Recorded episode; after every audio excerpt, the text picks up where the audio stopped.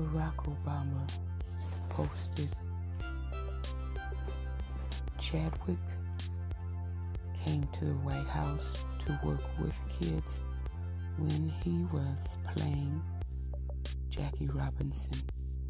You could tell right away that he was blessed to be young, gifted, and black, to use that power to give them heroes to look up to, to do it all while in pain.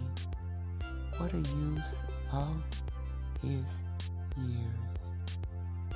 Chadwick Boseman, dead at age 43, the star of the Black Panther movie and the Jackie Robinson movie 42 and so many others.